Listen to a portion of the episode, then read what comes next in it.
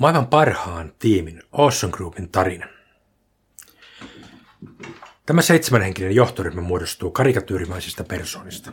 Sinäkin tunnistat heissä itseäsi ja kollegoitasi. Heille myös sattuu ja tapahtuu kaikenlaista. Tilanteita, joihin sinäkin lienet törmännyt turhankin useasti.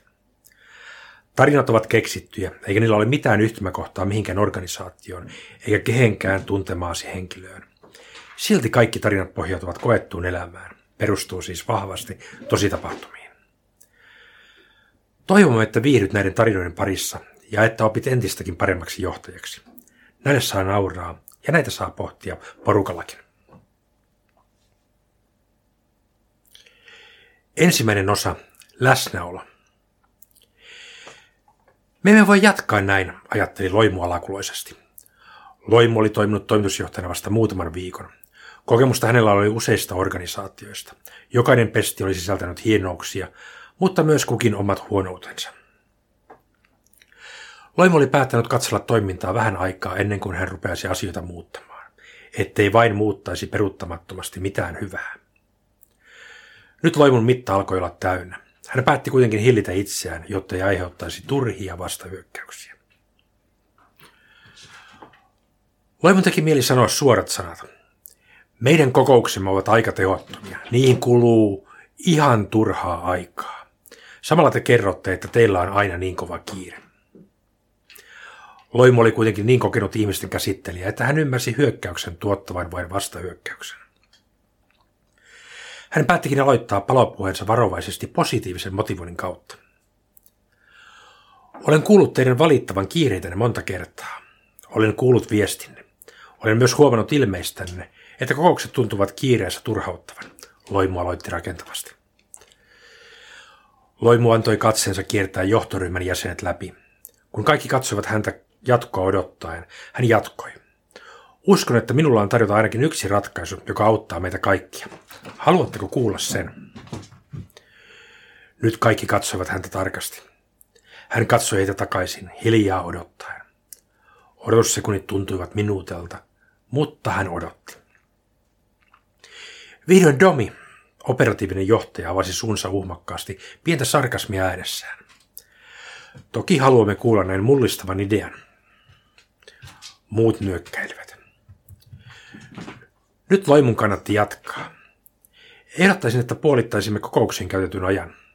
Toki siten, että samalla saisimme jopa enemmän asioita käsitellyksi. Miltä tämä kuulostaisi? Taas Loimu päätti odottaa, kunnes joku sanoisi jotain. Matelevien sekuntien päästä Reilo, henkilöstöjohtaja, rohkaistui puhumaan. Lähes Anellen hän sanoi, kuulostaa mahtavalta, palaamme halusta kuulla lisää. Nyt Loimu asetti sanansa erityisen tarkkaan, ettei aiheuttaisi kenessäkään nelirajapuolustusta ennen kuin yhteinen tavoite oli hyväksytty. Olen vähän laskeskellut. Kokouksemme alkavat aina myöhässä, kun joku myöhästyy. Kun kaikki ovat paikalla, hakee joku vielä kahvia tai käy vessassa. Sitten availlaan koneita ja etsitään papereita. Olen laskeskellut, että tunnin palaveristamme menee tällaiseen kymmenisen minuuttia joka kerta. Kun tämä kymmenen minuuttia kerrotaan johtoryhmämme, kuudella jäsenellä saadaan tunti hukattua aikaa. Pienen taudipaussin jälkeen Loimu osoitti sanansa talousjohtajalle. Numo, luuletko, että laskelmani pitävät paikkansa? Numo keskittyi hetken tietokoneeseensa ja sanoi sitten. Ei pidä paikkaansa. Olen seurannut tätä ajankäyttöä Excelissä. Viimeisen kahden viikon hukka keskiarvo on likimäärin 15,43 minuuttia. Tämä tarkoittaa runsasta puolitoista tuntia kokousta kohden. Kun tämän kertoo kokousten määrällä ja keskituntipalkallamme, tämä tekee kuukaudessa 3247 euroa. Loimu sai juuri mitä halusikin, tahallisesti luut alakanttiin esitettyään. Nyt hän tiesi voittaneensa kaikki puolelleen. Hän päätti lisätä kaasua. Eikä tässä vielä kaikki. Kun asioiden esittelyvuoro vaihtuu, menee aina minuutteja, että seuraava saa aloitetuksi. Lisäksi aina joku kysyy kysymyksiä, jotka olisivat turhia, jos kaikki olisivat lukeneet materiaalit huolella etukäteen. Luulen, että näihin menee toinen mokoma 10 minuuttia. No, noihin on kulunut keskimäärin 18 minuuttia per kokous, huusin Numo kiihkeästi. Muut nyökkelivät varovaisesti. Ymmärsivät kyllä pointin, mutta epäilivät kykyään muuttua. Loimu tiesi takuuvarman keinon muutosepäilyn muuttamiseksi. Mitä jos tehtäisiin niin, että kokeilemme ensin, voisimmeko muuttua tehokkaammiksi? Nyt nyökkäily oli jo hieman innokkaampaa.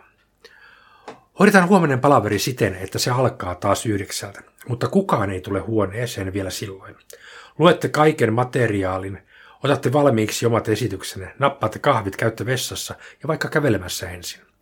Sitten kokoonnutaan tässä tasan puoli kymmeneltä ja katsotaan, miten nopeasti saamme asiat hoidetettua. Kaikki nyökkelevät innokkaasti hymyt kasvoillaan. Muutama jopa äityi hihkumaan. Seuraavan päivän tunnin palaveri kesti vain 25 minuuttia. Seuraavana viikkona alettiin puolen tunnin palaveriin kerätä jopa enemmän asioita.